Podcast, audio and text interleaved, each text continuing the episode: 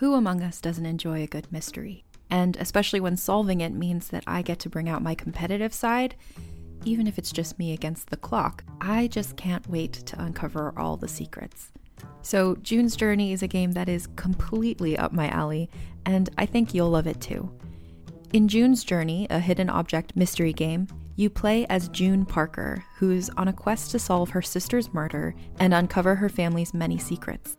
Each chapter brings you deeper into the story, and it's set in the roaring 20s, so beyond uncovering clues, you get to experience the glitz and glamour of the time. June's Journey is definitely not a game I play mindlessly, which I love because I get genuinely invested, and a lot of it is a race against time, so there's a little fun added pressure of trying to find the clues as quickly as you can in each scene. There are also tons of ways to customize the island that you're on, learn more about the characters, and then new chapters are added weekly, so you really can't run out of things to explore. So if you think you're up to solve this case, download June's Journey for free today on iOS or Android, or play on PC through Facebook Games. June needs your help, detective.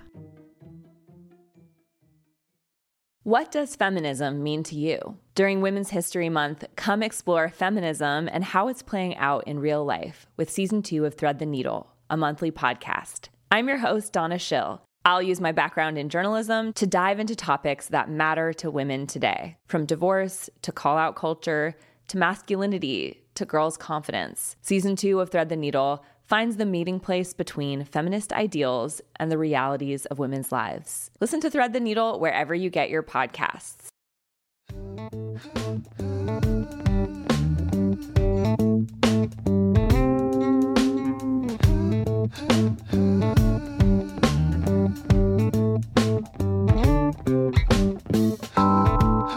Guys, welcome back. We are in part deux of this two parter episode. Anytime I say part deux, I always think of the Mary Kate and Ashley um, passport to Paris when they're like, un, deux, trois.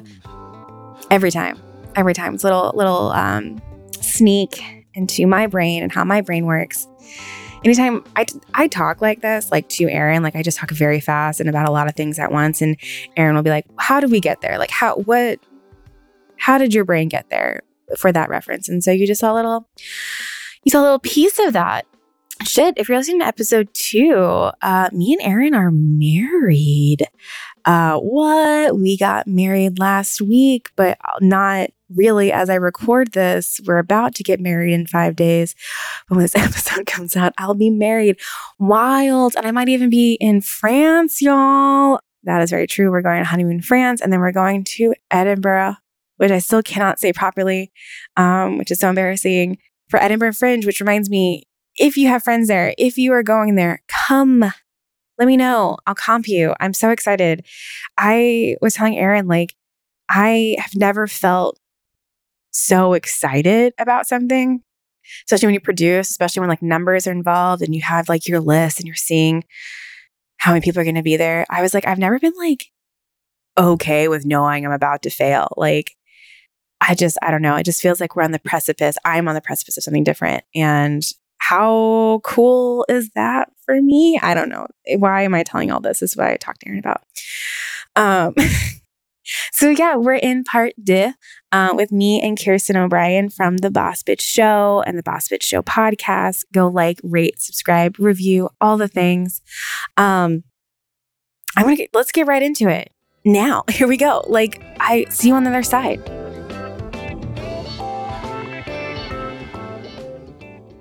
I I actually have not had sex in over a year. Oh fuck. Yeah, I know. It's crazy. It's that it's been the longest time in quite some time since like my last breakup in 2017 and then I didn't have sex till like 2018 and then I like was a, like an A1 whore for like a few years and had like the best time. But yeah, you know, I, and I'm not saying this like for sympathy, but like it's a hard game out there for uh straight cis men right now because y'all are really fucking up. Like it doesn't it's it's not looking good for you guys. You know, you're taking away our rights. It's uh it's not sexy. I don't want to fuck you. Yeah. Yeah, you're not wrong. I honestly haven't met anyone that I'm attracted to in like a year and a half. I'm just not attracted yeah. to anyone. Anyone. Like I have not met one person that like makes my clitoris tingle in a year and a half. I don't know. And I'm like, I'm not judging myself for it. I'm, it's just like an observation almost, like an awareness. And yeah. I'm like, hmm, I wonder if I'll ever be attracted to anyone again. Yeah. I mean, it's just fair. And like the stress of like the past couple years can also fuck with stuff like that too. And it sounds like it sounds like you kind of are okay with it too. Of just oh, like, I'm, I'm yeah. not that's the weird thing is like I'm a very sexual person in general. I'm very sex positive, you know what I mean? But I just haven't felt sexual. I just haven't. I mean, that being said, like, you know, creating the Boss Bitch show has also been incredibly, uh, an incredible creative outlet and creative energy is sexual energy. So like so much of my creation, my creative energy has gone towards that and it's very fulfilling. And I, I feel very much like in alignment. Um, it gives a lot back to me. So it's like, maybe that's taking its place a little bit. I mean, yeah, yeah, I don't know. I don't, it's, it's, it's a really weird feeling because I've never, I've, I don't think I've been in this position before where I like wasn't having sex for this long and also didn't crave it. And I don't feel like anything's missing. Yeah, honestly, I think that's like God level, you know, at that point. I because I've I've explained this to people before where it's just like because people always be like, oh, I have to like love myself before I date someone. It's like, no, no, no. You just need to know what you want. Mm-hmm. And especially with COVID, like it cut the bullshit, you know? Yes. Like think of how many people are like not in your life anymore because it was like, you, what are you giving to me besides like bullshit? Right. And so it sounds like you're in a position where you're like, I'm happy, I'm content when someone is worthy of this because I know what I want, then yeah, we can go from there. Yeah. And I feel that agreed. I, I feel that like, you know, all human beings are, are worthy, you know, like I have like respect for humanity, you know what I mean? But it's like, if I'm going to have that kind of intimacy in my life, like intimately allow someone into my life in that way, like my life is pretty fucking great. So like, yeah. You're going to take up time in my life. I need you to add value and like add tremendous amount of value because I already have so much value in my life. I have incredible friendships and not only that, incredible friendships that provide so much intimacy, like emotional and psychological intimacy. Like I have friendships that are so supportive. My friends like see me and support me and like support my endeavors and like uh, are incredible human beings that I'm like honored to have in my life. And I'm like, so if you want to join that pack, like, yeah, step it up. I don't know if the, the straight men have figured that out yet. I don't know if they figured that out. I don't know. And I just think that's so great to be in that position too. And it reminds me of I have a friend who um from the US, lives in Germany, but him and his like girlfriend traveled through America recently, I don't know, like back in January and like visited all their friends from college. And he was saying something like, um, he was like, they only have each other. They only have their partner because they live in the suburbs and there's nothing around them. Cause he lives like in a major city in like in uh Europe. And I was like, yeah, like I like again, COVID taught me how much your friend like how important your friendships are.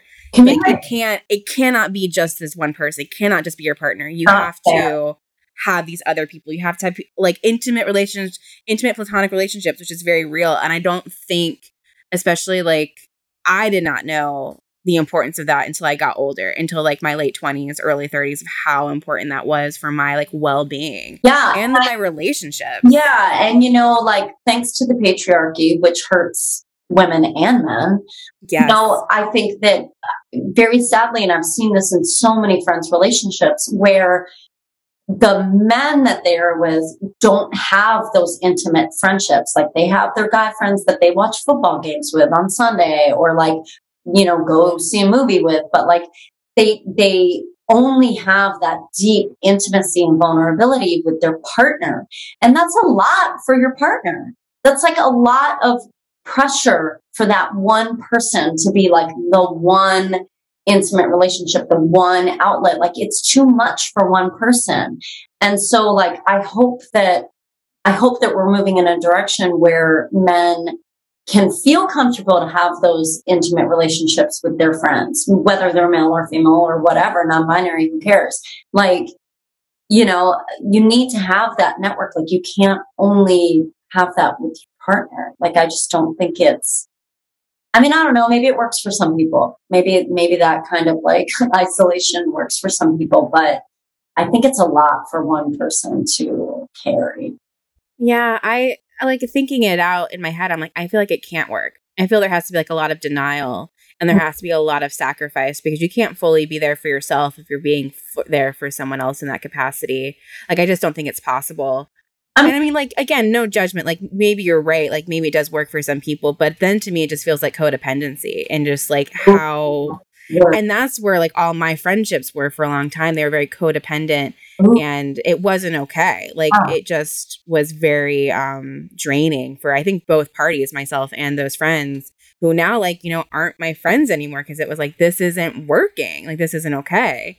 Yeah, I hear that. I mean, that's why like I you know, for myself, uh, you know, in my last few relationships, I wouldn't even call them relationships, but I've been pretty open with the people that I've been involved with that like I if if things are to get more serious and continue that like I am open to non-monogamy for those mm. reasons because I feel like we don't have to have this one person that fulfills all our needs. You can have your needs fulfilled in other relationships, whether they be platonic or sexual or whatever. But like, I like I like that. I like that idea of like, like that is a relief to me to be like, oh, I can meet someone that I can like totally fall in love with and be with and have this beautiful relationship.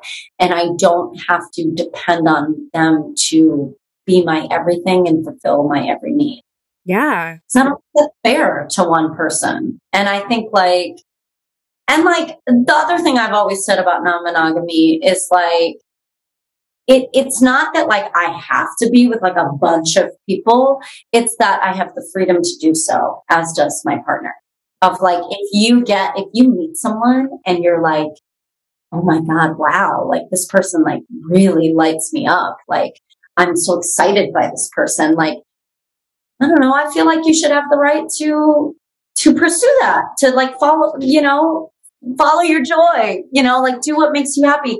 Who am I to say no? Like you belong to me, you know, and I understand that like monogamy does work for some people and, and non-monogamy does not. And like, hey, more power to you.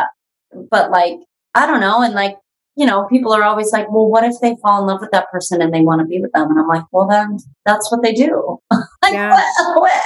I, I've never understood that argument of like, like you don't own this person. You don't own this can- person. And if they, yeah, if they do find that they're like, oh, I'm better suited for this other person and I'm in love with them and I want to be with them, um, and not be with you anymore, then like, well, okay. Like that's the end of our story or our story continues in a different way, in a different direction. Like, I don't know. I've never understood that. And I think that's like this, uh, this like toxic culture, especially in the United States around like, being monogamous and that like monogamy is the ultimate goal for all people and marriage and family is the ultimate goal for all people. And it's just not true. It's just not Absolutely. true. That's not the definition of happiness for all people. And like, it just makes me sad. It makes me sad when I like, especially hear women that are like lamenting themselves for being single or for not being engaged or like those dumb fucking Instagram memes that you see. I saw yesterday they were there was some advertisement being i mean the algorithm fucked up advertising this to me but it was like wine glasses that said still single and still not engaged. And i was like oh. ew. Who cares? Ew, who gives a shit? And that's like and that also comes down to like women being valued for their proximity to men. Ew. Ew. And we know and we know like there are all these scientific studies are coming out that like single women are the happiest and like no shade. Like it sounds like you have a lovely relationship and i'm not like hating on people in relationships. But like and these studies are coming out that like women add value to men's lives because they're essentially labor They're essentially free labor. Like they're adding value to their lives because they're cooking them dinner, they're doing their fucking laundry, they're cleaning their apartment. Like I don't want to be an unpaid like laborer. That's not I'm not yeah. interested in that. Like I don't, you know, like I'm not interested in adding value to your life in that way as an unpaid laborer. Absolutely. Yeah. Absolutely. I feel so lucky. Like my partner what he does like he for a job like he's reading bell hooks and like uh and things like that. So like i he gets it in a way way more than i don't think majority of cis straight men do. And i do sometimes feel like jackpot right? Because it is true like and don't get me wrong we've had conversations in the past like we've been together seven and a half years and in the beginning it was like i can't i can't be your maid. Like i can't you know, do this. And you had to have some real conversations and have like him be butthurt and me feel bad for a boundary. But now, like, I don't remember the last time I've done dishes this past week because he just does them because he knows I have shit to do because of like. Adult. Because yeah. you're an adult. And you, you know, when you're an adult, you wash your dishes. Like Yeah. Simple as that. You know? And he and he knows I need that time, especially with like other projects right now. But it's so much communication. It, like it's so much work to do. And then to go back to what you were saying about people freaking out of like, what if they leave like you? I I can't somebody either said this to me or I read it somewhere, but there's jealousy in open like there's jealousy in monogamy too. Like it's not just open relationships. Like yes. there and if you're not willing to deal with that jealousy, then it could implode on you in a monogamy like that's where cheating comes yeah. from, like and all this stuff. And like you don't need to be in a non-monogamous relationship for your partner to leave you for someone else. Like exactly. if, if that's gonna happen, it's gonna happen. Like and you know, and to not like attach you know, like I feel like, oh, man, the the pandemic. I mean, and even before the pandemic, I was like having such a like spiritual awakening as like a human being. And it's like it just compounded during the last two years of like, what am I attaching my value to? Like, is my value being attached to being desired and being wanted and um, having a partner like am i valuing myself more because society certainly is society is certainly valuing me more for for being partnered. And like you know and that has that has many reasons whether it's the patriarchy and misogyny but also capitalism capitalism. Like so many mm-hmm. industries are are linked to to uh monogamy and marriage and weddings and like oh my god fucking barf you know? And it's you know a lot of it is subjugates women. A lot of it is harmful to women and um, I don't know. I just it, it's not that I'm like sh- I'm not shitting on relationships by any means. I just I just want people to explore these things. I just want people to like think about it a little more. Think about why you're doing what you're doing. Think about how like relationships affect your self worth. Think about like, are your needs being met? Like, are you able to meet your own needs? Like, are you in a codependent relationship? Like, I wish people would like do the work. Just do the work. It really is. I I always feel like shitty saying like do the work, but it is like do the fucking work. Like yeah. that's the only way to find what is the perfect fit for you that is not just like being content and just being fine it's you're actually like actively happy yeah. and to go back to the weddings real quick because i think you're gonna love this oh. um so we're getting married next week oh my gosh yeah and and like a, thing for us was like we do not want to have to cut anyone out. We want to be able to send like eh, we, we sent like 300 invites ultimately. Amazing. but we were going through and we were like we can't spend a lot of money. We just because fuck the wendy the wedding industrial complex. Like it's such bullshit. And to any listener who wants to get married or is you can absolutely do it on a budget and not cut people out so, like, we're getting married on Rockaway Beach. We're literally, we got a permit. I love that. I love the Rockaways. Love it. And, like, that's our favorite place in the world. And so we were going to try the hotel. We were like, oh, maybe Rockaway yeah, Beach Hotel. No. Yeah, we're like, it's new. They don't know what they want, like, have yet. I call them. They quoted me at $60,000. and, and, and, and that was the 9 11 discount because couples in New York City don't want to get married on 9 11. Yeah, I was like, Kirsten's gonna like Bring this. it back to 9 11. no shade to the victims of 9-11. We have nothing but respect. But holy shit.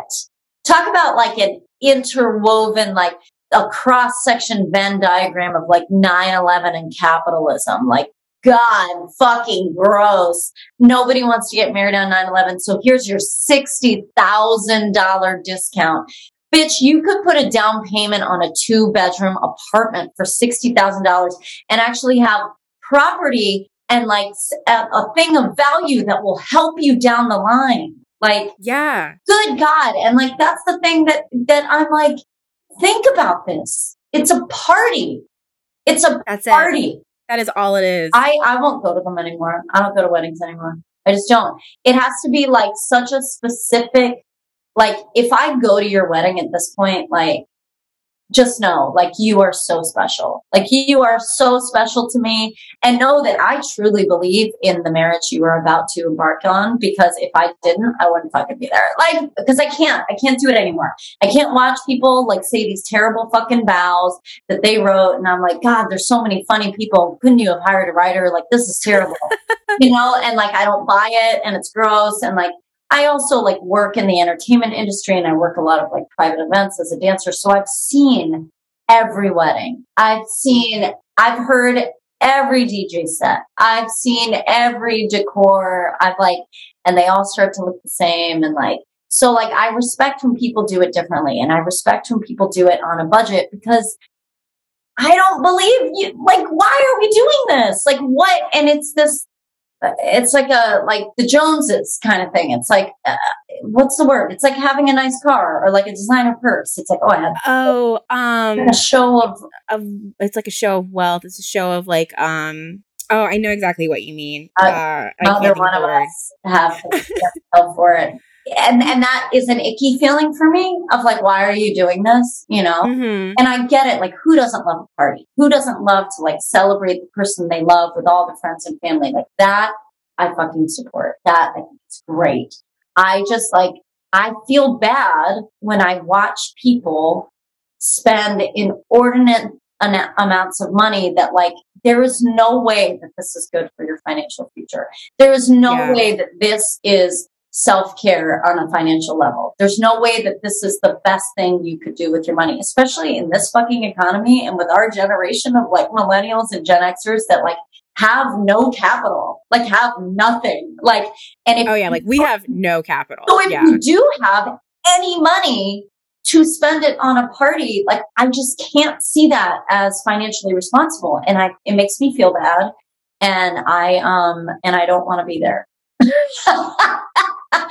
so like, you know, but a, a very close friend of mine that I've known for over 15 years who I like love and adore to the moon, uh, got married recently for the second time. And she was like, it's my second wedding. She's like, I don't even want to fucking do this. My family is like making me like have a It's- wedding. oh my And god, it's so funny. It's a lot of that. It's a lot of pressure from like friends and family. And it's like, do you take care of you? And so like, she did want to give that to her family as an experience. She knew that that was important to them for like various reasons. And she was like, all right, I'm doing it, but we're doing Vegas and we're doing it my way. And we're getting married by Elvis at a little white chap- chapel. I'm going to wear a sequin jumper and look like I came straight out of casino. And I was like, work, bitch. I love it. And she's like, and we're going to have like, we're going to have some like food in an open bar for a few hours at one of the casinos and like come if you want. And then like, if you want to drink after that, that's on you. Like, you know what I mean? And she just did it right. I just feel like she did it right. And it probably still costed her fucking arm and a leg. And I was like, you know, and for like stuff like that, I don't know, when someone like doesn't take it so seriously and it's like, hey, listen, we just want to like celebrate each other and we're going to do this thing and we want our friends and family to be there. Like, cool. Like, you know, like it was just more casual. And then I was like, can I be your flower girl? And she was like, yeah. And like, that's such a weird thing for me to volunteer to do, but I'm a dancer. So I, um, I came as a showgirl, like as a flower, as Oh my god. huge flower and I surprised her and like the little white chapel doors opened and it was like I was this huge flower and I just knew it would make her laugh so hard and I like did this whole performance down the aisle for her and she was like that was the funniest fucking thing ever And like, I knew that, like, I was like, and that's your gift. Like, I didn't buy you anything. you know what I mean? I don't know. That's like how I feel about like money stuff too. Like, I don't give a fuck about fancy cars or designer clothes. Like, I care about experiences. You know, Yeah. let's have a shared experience. You know, that's why I love travel. Like, you know, if I if I won the lottery, I would be traveling and like maybe make an investment on like a home to like give myself like a financial financial future, you know? Yeah. And that's like, I feel the same way. And that's like, when we got, when we were starting to get quotes and stuff, we were both just like, this is not what we want. Like, and we had to get on the same page of like, this is what we're willing to spend because we want to travel. We want to, Yes. uh, be able to maybe afford one day, maybe like owning in New York City. We never will. But it was like, I can't spend it on this like one thing. And then like to go also in capitalism, you're supposed to do a bridal shower. You're supposed to do uh, a fucking um engagement like party where people give you money left and right and it was like no like we have everything we want we're not making registry and so we ended up like consent like consenting with like we'll do like a, a honey pot where people can give money if they want but we literally said like we understand how much it costs to get here. Do not give us anything. Like we're absolutely okay. It's just wild like where everything costs money like how much like the wedding cake costs. Like i'm getting sheet cakes from stop and shop because it's like i want cake. I'm not spending a thousand dollars on this. Or No. like the dress. Like no. Like i'm wearing a bathing suit. Oh my god, work, get that $20 cake. Yes TJ Maxx at the end of the summer, get a white dress that will be on sale. You know what I mean? Like that's it who are we doing this for? That's that's what I always say. I'm like, who are you doing this for? who is it for because you will get a lot of pressure especially if you buck against tradition you will get a lot of pressure and a lot of shit and people will make try to make you feel bad so also invest in therapy because it, it is like it is like it's crazy how this is so ingrained in people's minds of like the wedding is for the family and it's like you're the one getting married Yeah. it's for you It's you- Like, and it's, it's for you because that is such an American thing. Like yup I'm half Swedish. Like my my mom's uh, parents were from Sweden, and I have a lot of family in Sweden. And like I've talked to them about this, and they're like baffled by it. They're like, "Oh, Yeah. you're, you're the one getting married." So like, like they'll go to like the courthouse, like do the thing, and then like be like, "We're having lunch if you want to join." like, you know what I mean? yeah And it's like, it's just such an American thing and it's so capitalist and it's so like it's a fucking billion dollar industry. And it's financially crippling people. People are making terrible financial decisions for this thing that's supposed to be like a beautiful, you know, uh, ceremony of like a big life decision. You know, I always Yeah. say like, listen, I love a beautiful dress. I love fashion. I love like a, like a, tailored, gorgeous dress. I like jewelry. I like diamonds. I like shiny things. I'm a showgirl. I'm a showgirl at art. I love a party.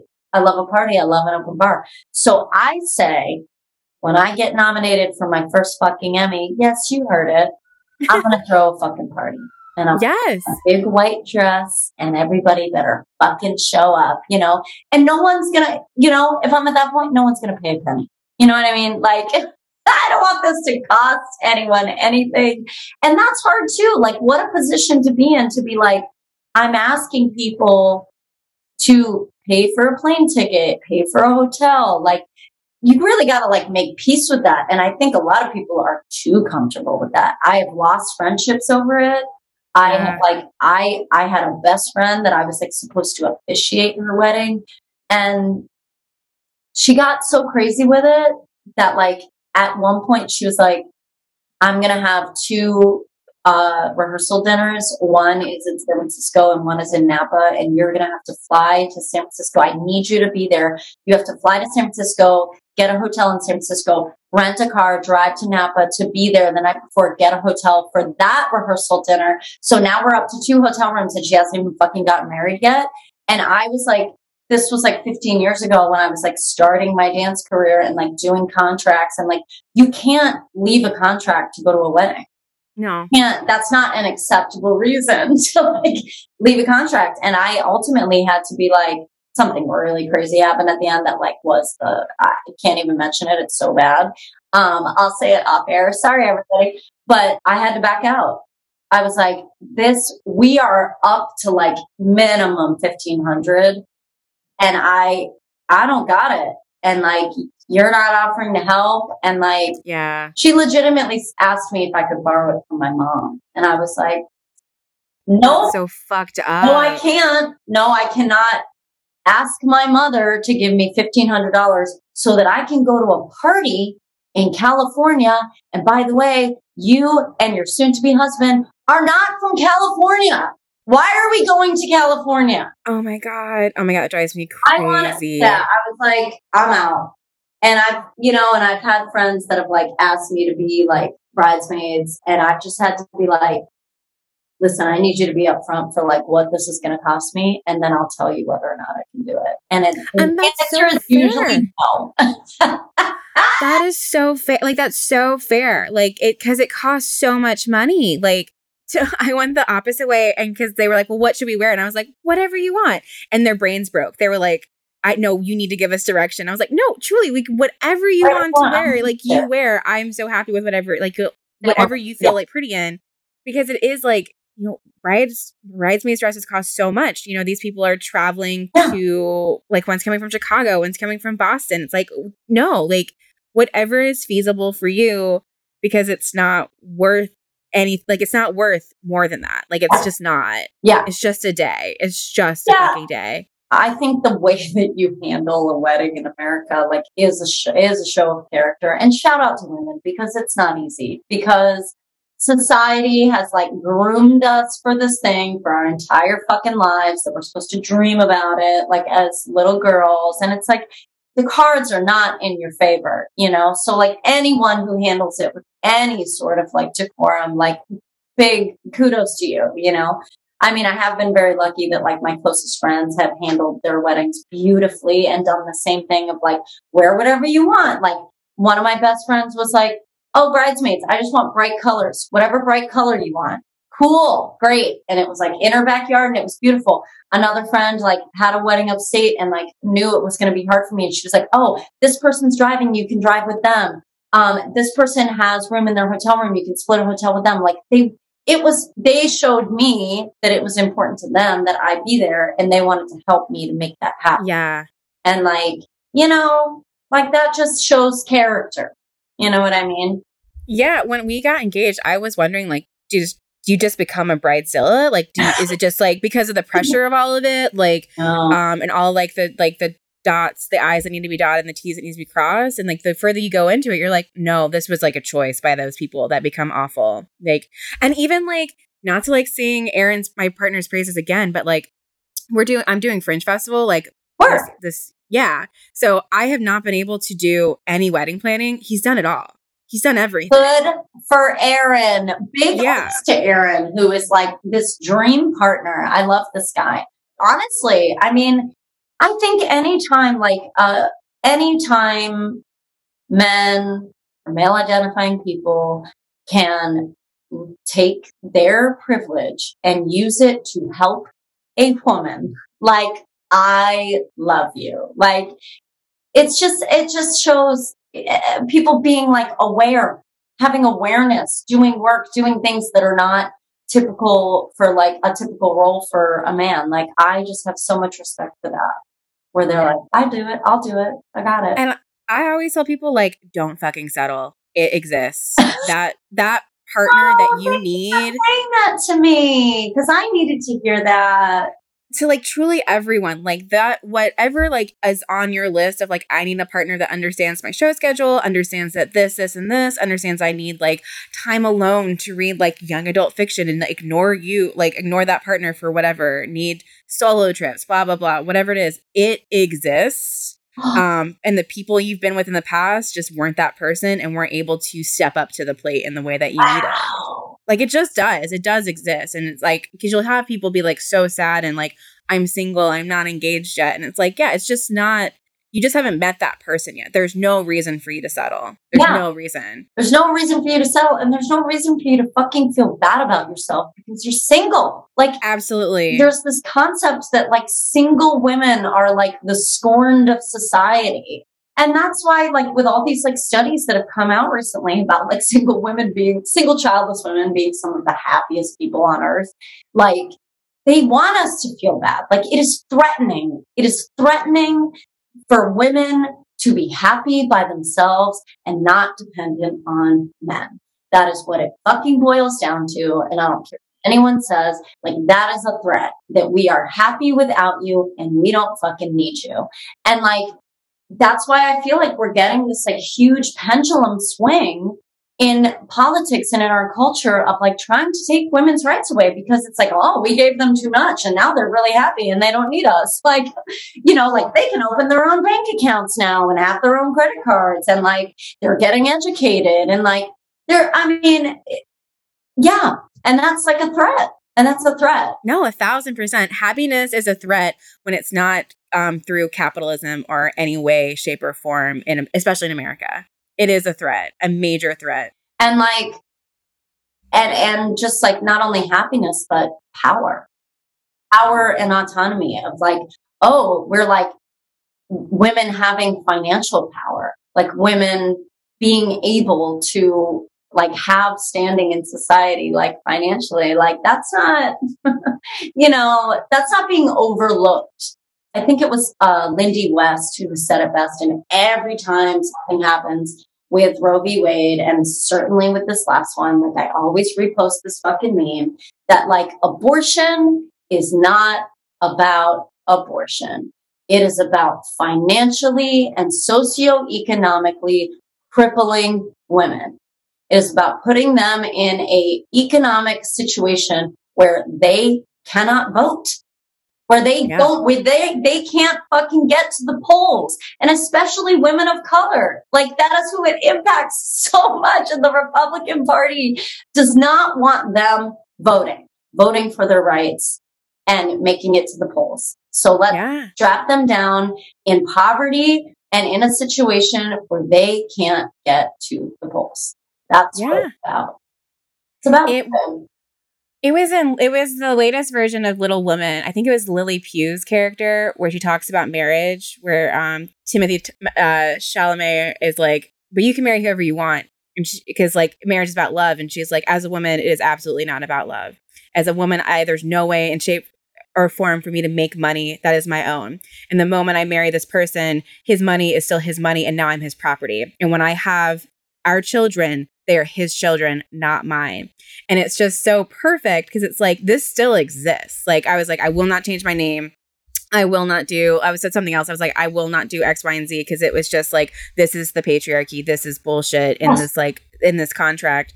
But yeah, like just to go off of everything you just said, like it, all of it is like steeped in this bullshit of like not giving women full control. Like even in a marriage, even in a marriage, like not having full control. And so, what is that? What does it look like? What is the mm-hmm. point to this? Yeah, I mean, I, I could talk about this fucking forever, but like, um, I have a joke in my stand up about pockets, about how women's fashion, the reason why women's fashion does not have pockets. Okay, pockets were not integrated into female fashion until like the late 1800s, coincidentally during the women's suffrage movement, not a fucking coincidence but because it was historically believed that if women could carry their own money and valuables, that would give them autonomy independent of men.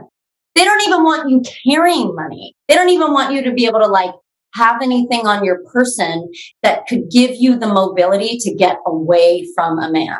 Like that, yeah. that's what pockets are about. Like, like there it's so steeped in every part of our culture. Misogyny and patriarchy is so steeped in every part of our culture. Like it's unbelievable. And if you just open your eyes to look at it like it's mind blowing like i think maybe was maybe 5 years ago i made a very like flippant facebook comment of like i can't believe people are still having gender reveal parties and taking on their husband's last name and when I tell you the backfire from oh god, women, I bet from women, yeah, the women that came for me fucking came for me so hard. They were enraged. They were enraged about like that comment, and I was like, explain it to me then. Explain it to me. Explain to me why that was important to you to change your name, to erase your history, from every document. You're, yeah. that is female erasure. I don't give a shit what anybody says. fucking come for me on this podcast. It is female erasure. You are literally erasing the name that you have had for your entire fucking life. Like, yes, it was your father's name. Like, it's a whole history, but you are erasing your past and you are now like it is it the history of it is that you belong to him. You are his property. That is the I cannot engage in a practice which has a history of me being property. Yeah. And like my thing is like, hey, if that's if that makes you feel happy, like my mom wanted to change her name because she hated her mother. And she was like, I can't I have that, that, name anymore. And I'm like, good for you. Like fucking do that if it makes you feel better, but then don't come after people that don't want to do it for the same reason because it makes them feel better. Like the full denial of that. I would also challenge that of like if you really fucking hate your last name, change it to whatever you want. Like yeah, you choose an that. original awesome one. Like you know, and I get it that like there are structurally and societally like there are and systemically there are so many things. I mean, that's why, that's why the argument for gay marriage is so important because systemically it gives rights to people. It gives yeah. rights to people to be married, to be able to see your sick partner in a hospital, to have rights to be able to manage like the finances if that person is sick, to be able to like be on their insurance. Like we have systemically, we've created a society that upholds these values, that upholds these misogynist patriarchal values. Like mm-hmm. systemically, mm-hmm. uh, it, that's what it's supporting. And so like, yeah. I understand that it's hard. I understand that it's hard to go against the grain because it can hurt you. It can hurt you systemically, financially, socioeconomically. Like, I get it. And those, mm-hmm. that's real. I don't want to deny that that's not real, but I do want to challenge people to admit it.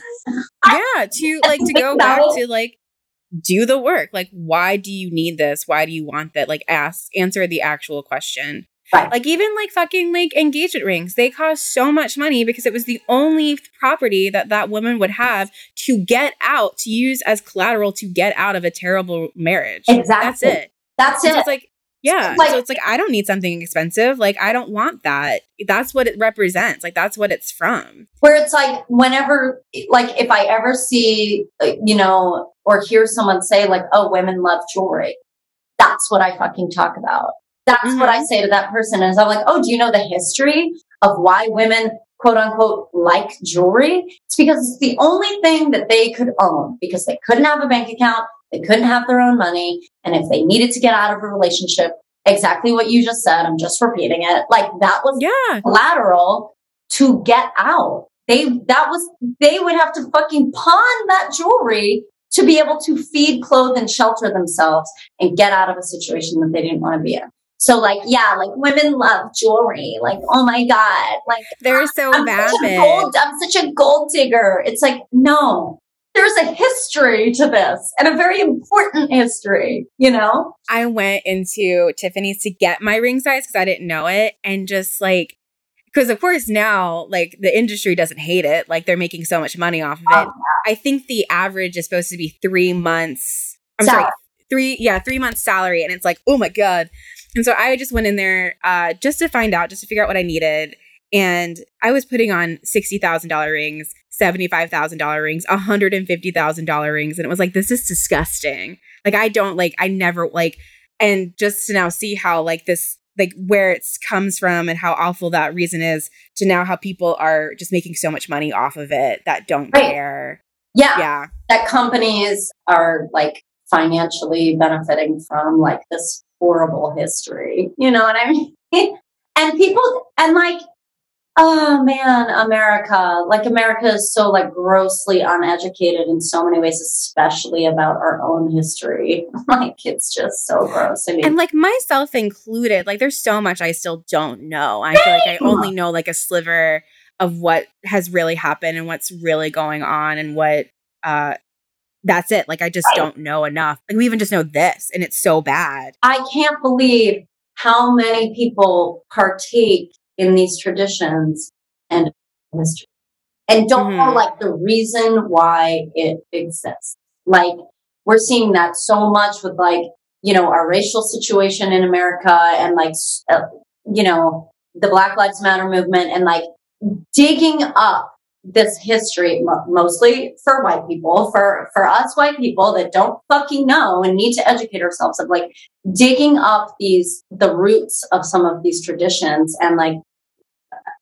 cult parts of our culture that exist and have a very dark history a very dark history a very dark past and very harmful like upholding some of these traditions is harmful you know and yeah I want people to look at it. I just look at it. You know, I know it's hard. I know it's gross to look at and it's difficult, but look at it, you know? Yeah, I think I was talking to someone a couple weeks ago about like doing the work is never fun. Like it's it's no. it's hard and you feel shitty and you feel shitty about yourself in this situation. But but when you get like through like the main brunt of it, the main crux of it, like it's so freeing and so worth it on the other hand. Like I feel like I'm so much happier as a person than I was like two years ago Absolutely. before I like started doing this shit. Yeah. And I feel like you probably feel the same way about yourself. Like it's it sucks, but it's worth it.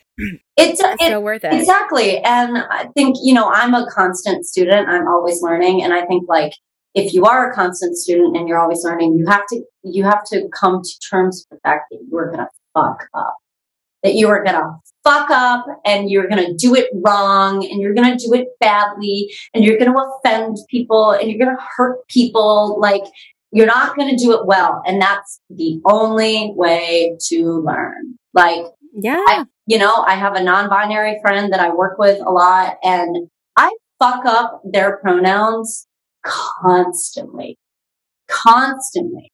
But I've learned to not make a big deal about it and like center myself and be mm-hmm. like, oh my God, I'm so sorry. I fucked up your pronoun again. Like I won't do it again. Like, and to make this like event out of it and maybe embarrass them and make them feel uncomfortable. Like, no, I correct myself. And I think that this friend sees me like my my wheels turning and like sees me correcting myself and sees the effort and like I'm not like patting myself on the back at all. I'm saying that I fuck it up that yeah. I'm fucking up and actively trying at the same time. And like, that's what I think we all need to do, especially white people, especially white women. Like we we gotta keep. We can't pretend like we're just the like victims. Like white women really have to be like, no, we're the oppressor too. Like we are both, yeah. and we have to grapple with that and deal with it and actively, like you were saying, actively educate ourselves and learn and fuck up. Like we are gonna like truly friend just transitioned. I keep doing the wrong pronouns left and right. And it's just like and you want and you want so badly to be like just like that ally that gets it, but it's like, oh, just it's gonna take a second. It's gonna take a but minute. you're trying. Yeah. And like like you said, like not make it about you. Like just be like, oh, my bad. Yeah. Correct it. Move on. Yeah. Move on. Yeah. Know that you're you're trying, you're doing it, and like I love it, you know, and it's like, uh, you know, a lot of like older people, uh, I've, ex- you know, firsthand experienced this, like older people, like not only like having a hard time with it, but being like, ugh, like being like annoyed. And it's like, you know, Rachel said it perfectly the other day. Uh, I think we were on like Keith in the ground. She's like, well, you know what? Yeah, I understand that it's uncomfortable and it's difficult and it makes you upset when you fuck it up. But you know what? you don't live in a prison of your own body. You know, like we get to, you know, if you're a cis person, like, wow, you feel okay in your own body. Like, deal with it. Yeah. Deal with the discomfort of like learning how this person wants to be addressed, what their pronoun is. Like, yeah. sorry. Oh my God. I'm so sorry. Like, I'm so sorry. This is hard for you. Like, you know, like, Get over I had, it. I had someone who like definitely identifies as liberal be like, it's just the they them. Like that's where I I I can't. I that's where I draw the line. And I was like, why? Why is that where you draw the line? And this was years ago. And yeah. now I think this person gets it. But I had to be like a tough conversation of like, why? If that makes them feel better, it literally doesn't affect you at all. Why is that where you cross the line? Because it's not English. First off, it is actually proper. Like we are allowed to use like they them in singular situations. Like it's literally how the English language works. And also there's so much we do in the English language that is not quote unquote correct, but it has because majority of people do it that way. That is now how we say these things. Like it's just it Also, language is constantly evolving. Like language is constantly evolving and it's all made up. We just It's all made up. we decided i mean it's the same argument for like the way our fucking economy works. Like money as a concept is made up. Do you think when like humanity began that we all wanted to work to have our like basic needs met? No. We had communities and villages and like tribes of people that all like mutually supported each other to have their basic needs met. Like that is like humanity. Like this whole money and like modern day capitalism, late stage capitalism, let's be honest, is a fucking farce. It's all made up and we could do it differently if we all decided to. And like, how many other cultures and countries can show us that of like, oh, you can give maternity and paternity leave. You can give eight weeks of vacation time to people and your economy will not fucking disintegrate. Like, fuck off. Like, just like evolve. Like, I just, I don't know. Yeah. I think the documentary is called Happy. I think that's what it's called on Netflix, and it goes into different countries. Oh and the happiest country, I can't remember the happiest country. Sweden was up there for sure. Sweden was definitely like one of the happiest countries.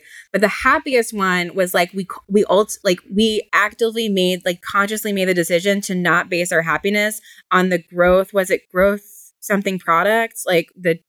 Maybe. Yeah, Gross growth product. national product something like that. Something that like America is very much aware of and like all they care about. They're the happiest country because of that uh, Let me guess. They're basing it on quality, quality of of life. Yeah. people having affordable food and affordable shelter and health care and like an ability to care for their children. like, yeah.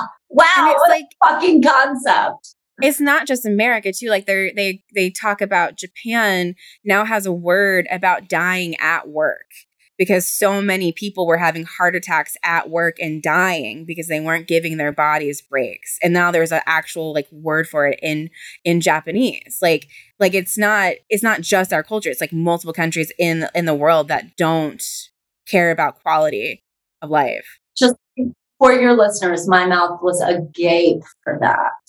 I'll have to find the. I'm pretty sure it's just Happy on Netflix, but it's just a, like a documentary. I think I watched, I think I watched that. I think it came out a few years ago and I think I did watch it.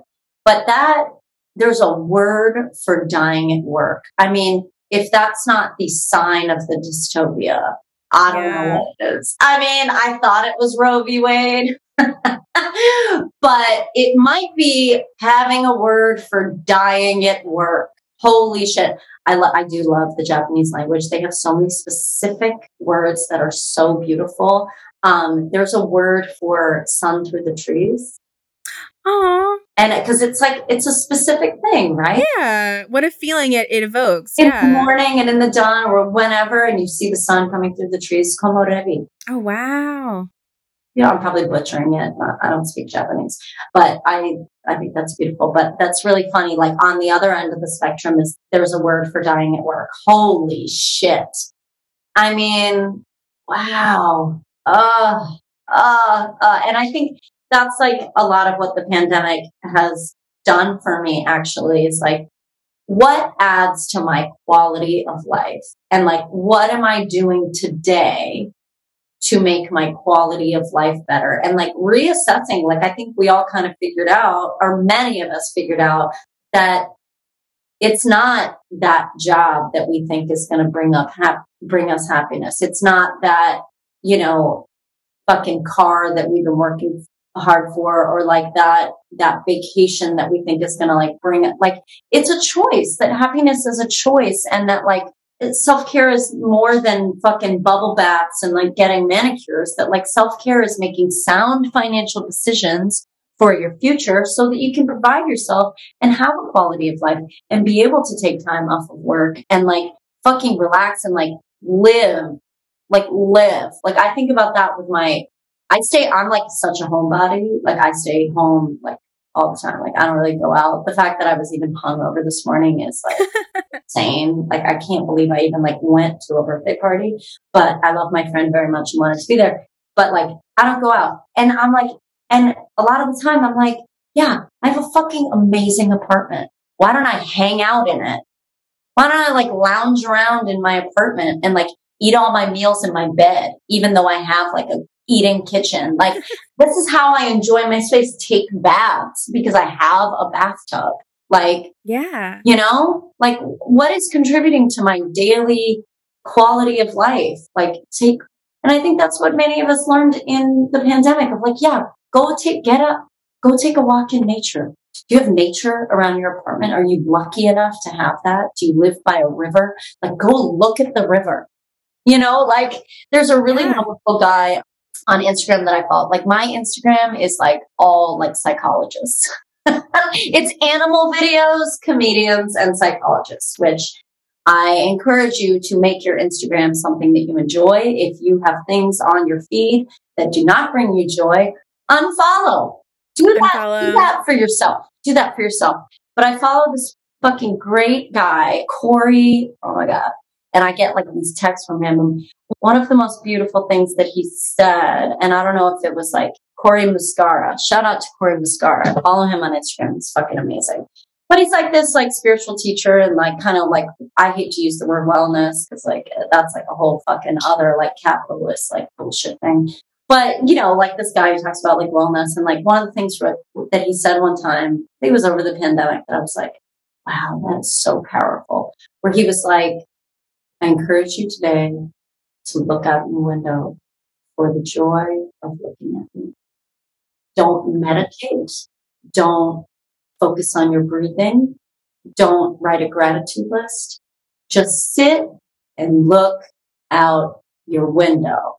Like enjoy the experience of looking out your window. Like humanity made windows for that. Like, you know what I mean? Such a yeah. simple thing. And I think like uh, one of like the potholes of like wellness is that like we should always be like doing something to contribute to our wellness. It's like, what about just like being?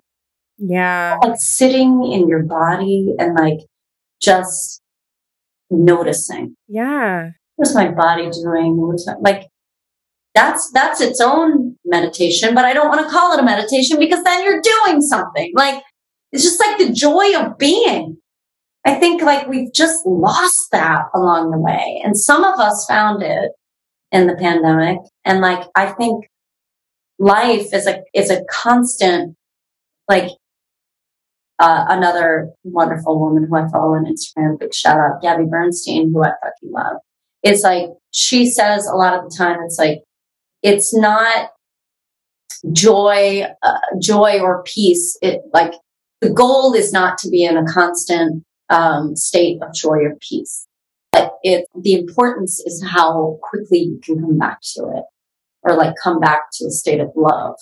So it's not about like being like, and that's like just like a fallacy of like, we're human beings and there's a range of emotions that human beings can feel. And it is a privilege to experience and feel them all. And that's how we develop as human beings is like through our experience of, of these feelings, you know, and like yeah. find joy and contentment like through the process of that, you know, like, I don't know, like joy and contentment isn't like uh, constantly seeking happiness.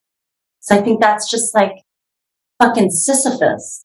You are just like pushing that rock up the hill and you will be forever until like we embrace like the full, our full humanity. I don't know. I love it. I love it. Yeah. I love like getting sad and just like crying and being like, I'm, I'm, I'm feeling sadness. you know, I am experiencing sadness without attaching to it. And I love it. And it feels good and it feels human. And that's so powerful too to be able to separate. Like I always tell people, like, you got to feel the feels. And usually, like, yeah, you'll have like a shit day or you're crying and you're angry, you're mad. And all of a sudden you sleep. And the next day you're like, I dealt with it. I didn't hide from it.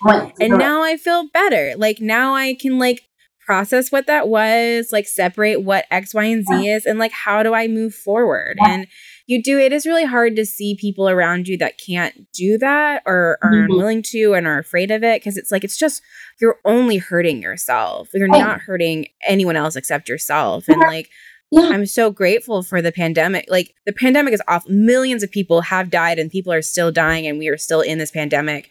But I am so grateful that I was given the moment to choose myself and choose what I want the future to look like right. and actively work towards that. And it's really hard to see people around you that haven't and are just because they're just afraid. And it's like you're spiraling and you don't have to. You but you've got to stop. Like that's the first step is like stopping. You see it all the time with comedians. You're like you are so unhappy. Right. And this like the rock up the hill like success is not going to give you happiness. If anything, oh. it's going to make you feel more hollow. Like and you got to stop. Right. recognize that. Right. Because you're going to reach the top of that hill and you're just going to realize that it's the bottom of the next hill. Yeah. You're going to be so fucking disappointed. And like, we all have goals. And I think it's like, I like to ask myself, like, what is the intention of the goal? And if I really can't answer that, like in a meaningful way, mm-hmm. I really have to reassess the goal. You know, it's like, I, I always have an intention with my art. And like, I think sometimes like I need to remind myself that I'm fulfilling that intention. That like, yeah. even though I don't have a Netflix special and even though I'm not a cast member on SNL, like I am fulfilling the intention that I set out with in my comedy as an art form. Like, what do I want to bring to people? I want to bring them information and knowledge. I want to make people feel less alone. And while I do that, while I make them feel less alone or maybe teach them something, they laugh they laugh. And I mean, like, listen, I've, I've, the owner of the pit said this.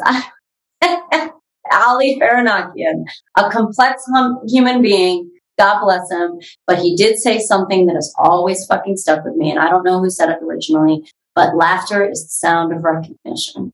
Yeah. And I think that is so poignant and beautiful because laughter is like this, this build of like, like it just flies out of your body in your mouth and it's it's an involuntary thing that like you just laugh because you recognize you see yourself you you hear and see yourself in that person and what they're saying you hear the truth you know and that's like if you're doing that in your comedy and like at the same time not hurting anyone not punching down not doing mm-hmm. at the expense of a person or a group of people and you're bringing joy and love and helping people to feel more seen and and recognize truth like then you're doing comedy you are yeah. doing like the purest form of fucking comedy that is beautiful and makes the world a better place and something that was like really freeing for me was because we all start out being like, yeah, I want to be famous. I want to be on SNL, all the specials.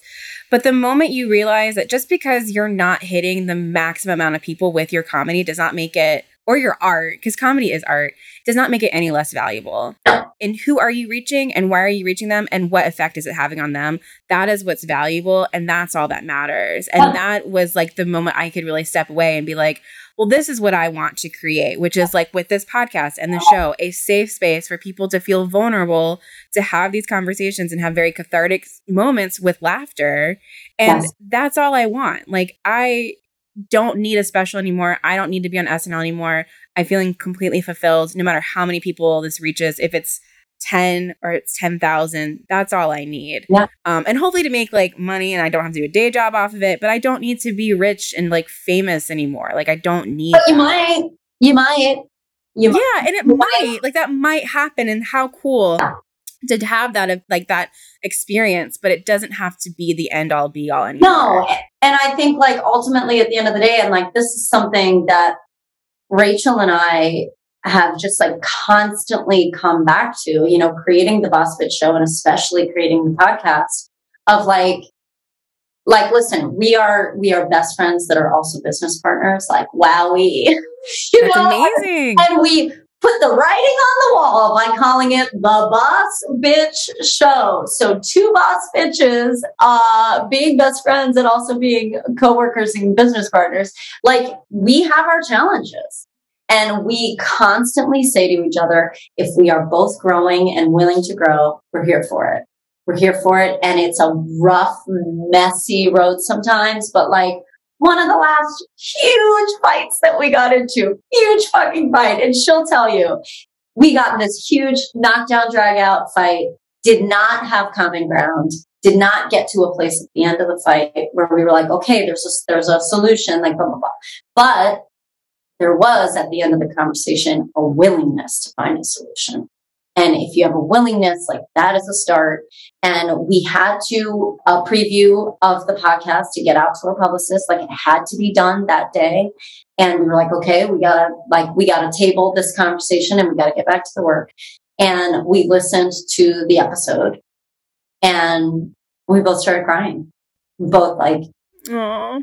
I'm gonna get emotional because it's meaningful.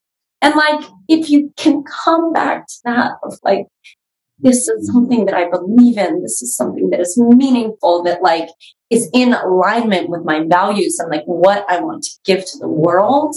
We just kept coming back to that place of like, well, this can't be the end of the road because this is the beginning of the road for this project. You know, and I think like God, as artists, like that is the thing that, that is the thing that will sustain you. Not the goal of being famous. The thing that will fucking sustain you is having a meaningful intention. And like, I sound like I'm like speaking from a soapbox, but I'm speaking as an artist who has like been through this fucking journey of blood, sweat, and tears and like ripping my hair out and being like, how much longer can I do this? And I yeah. and I can do this as long as I am fulfilling that intention. Absolutely. You know?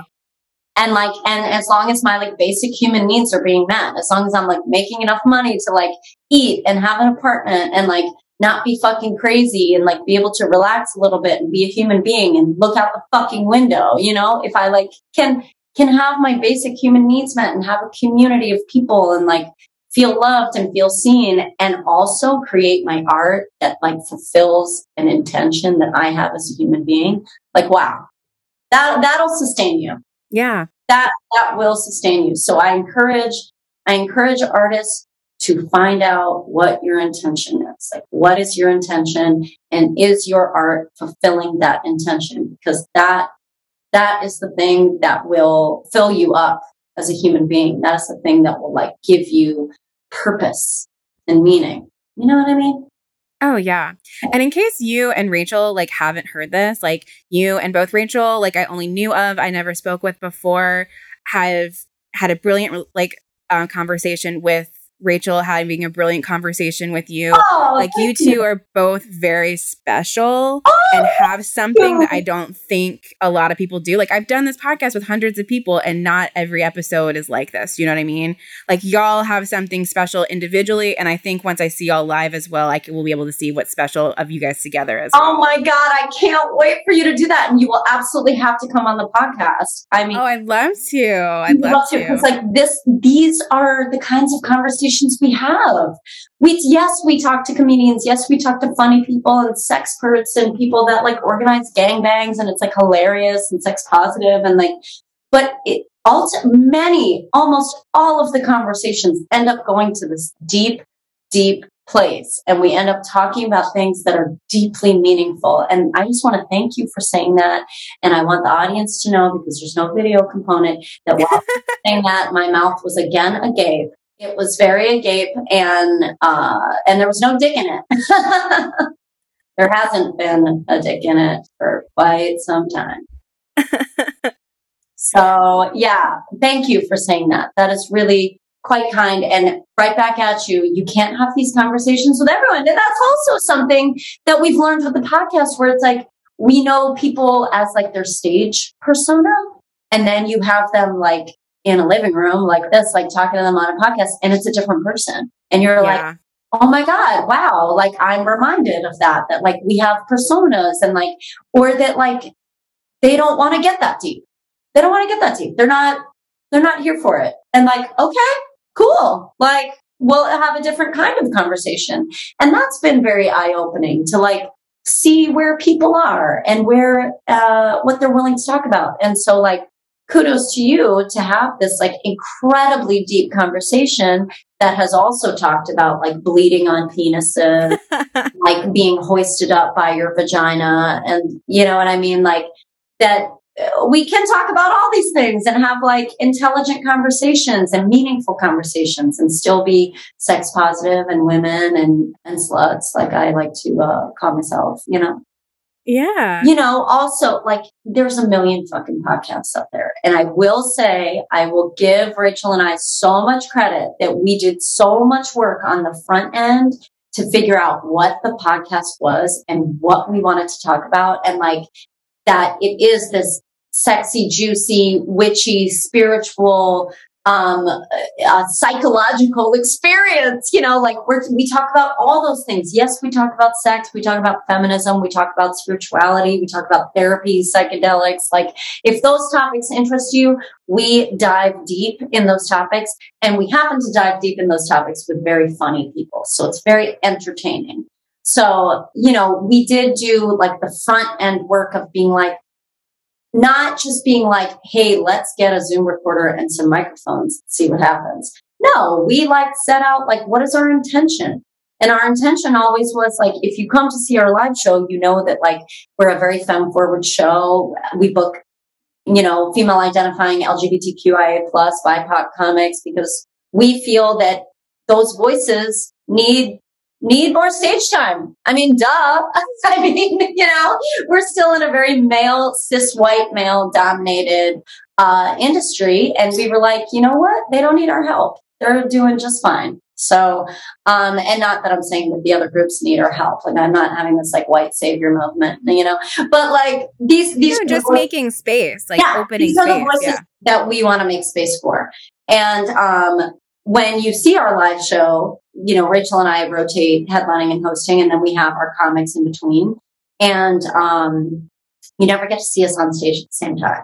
So people that know us and know us as like friends and, you know, know our like banter that we have, Rachel and I, they were like, we never get to see you. So I was like, we were like, well, I guess we got to create this podcast so that we can do that, so that we can have these conversations not only with each other, but with like the funny people that we know that are so interesting and like all of the boss bitches we know. And, um, and boss bitches is not, there's no, it's not gendered, you know, that's everybody, you know, that includes everyone. You don't have to be female identifying to be a boss bitch. And, and also I want to be very clear that like we are not, while it is the boss bitch show, like I'm aware of the connotations. This is not like boss babe culture. This is not like toxic capitalism of like, pull yourself, you know, lean in, pull yourself up by your bootstraps, woman. Like it's not that, you know, it's people that we interview people and we book people that we feel are cool, amazing, funny human beings that are doing something meaningful in the world and that are talking about things in their stand up and in their lives that, that are meaningful. And that's, that's who we want to be. That's who we want to be around. That's who we want to hear from. So I love that. And I think if you like this podcast, I think you like Awkward Sex and City, you will like the Boss Bitch podcast. yes, the Boss Bitch Show podcast. There's a Oh, sorry, the Boss Bitch Show. I keep fucking up the No, title. listen, we fuck it up. Like we fuck it up when we're on other people's podcast. It is the Boss Bitch Show podcast. There's, there is, I think there are some other similarly titled ones out there. More power to them. Um, but you will see a little cute cartoon of Rachel and I. Um, it's very cute. It's like black and purple. And so that's the one, the Boss Bitch Show podcast. Yeah. And I would encourage, uh, our listeners, you know, uh, definitely to lis- listen to, I mean, you've been in the game forever. I mean, you're like, Oh, yeah. so awkward sex in the city.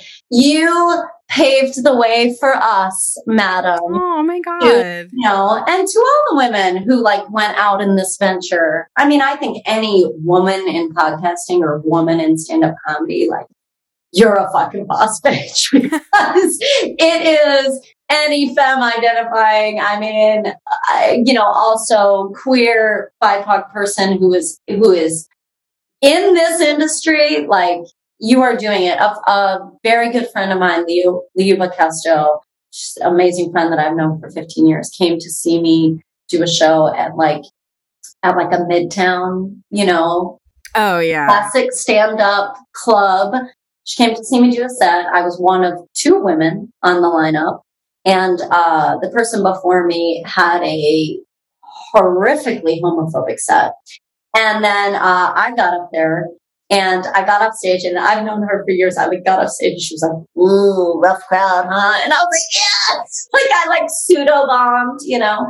Mm-hmm. And she texted me later. She's like, wow, I'm really taking this in. She works mostly in the music industry. It's my, my fake palm tree um, that I'm like, that I, I'm touching for your listeners. She works mostly in the uh, music industry. So like she's, she knows like comedy kind of like through me and through some other people. She's like, she loves comedy. And she was like, wow, I'm really taking in that experience. And she said, your mere presence as a woman on stage is an act of resistance. And I was like, damn. Damn. Like, damn, bitch. She was like, she, and I love her. She's like, you are good and you are funny. And that was a rough set. And I was like, yeah. and she was like, but you don't even have to be any of those things to like be important. Like as a, like, and that's true. And that's why I'm like, yeah, your, your mere presence in this industry is resistance, is like going against the status quo, is an act of protest. No, truly. It is an act of protest of saying like, I am a woman and I am going to take up space right now. Yeah, that's going to stay with me for a second because it's true. You forget because it becomes your day to day, but it yeah. is truly an act of resistance. It is. And just taking up space in this uh, landscape is important. Like, yeah, we hope that you're good. We hope that you fucking work on your craft and you know what I mean? And take it seriously. And for the record, female identifying queer people and people of color work so fucking hard because they have to. Mm-hmm. And like, they have to. We don't have the privilege of fucking being bad and not caring and just like being what, like, I can't tell you how many white cis straight men I've seen on stage that I'm like, do you even care? Do you even care to like be funny? Or do you just like feel entitled to this space? And that's a, that's a vibe I get a lot. Like you feel entitled for us to fucking listen to you that you don't even have to be fucking funny. Like, yeah, you do have to be funny. Yeah, no, it's literally the point. And I don't have that problem with femme identifying queer and BIPOC comics. I don't, I don't have that problem in general of like being like, oh wow, you really, you really threw the towel in on that one. Like, I don't see that a lot. That has not been my experience. I'm sure it exists. I don't really see that a lot because we don't have the privilege of doing so. And that, I mean, that, that's truth. Come from me. I don't care. That's, that is the truth that we have to work harder. So, you know, and that's why we're better. that's why we're better. Come for me. and that's why you gotta listen to the Boss Bitch Show podcast. Like that's why you got. That's why you gotta go to the show. It's every it's every third Thursday, every second Thursday every second month. So I don't know when this will air, but we have our next show uh, Thursday, August 11th at uh, 8 p.m. at the Comedy Shop, which is uh, on Bleecker Street in the West Village in New York City. So if you're in New York City, come out and see our show. We always have a different lineup. Um, it's always a rager and, you know, and we sell out every show. So get your tickets in advance. That's like the other thing is like, Heck yeah, it sells tickets. Book more women. Book more people yeah. of color. Book more queer people. It's good for business.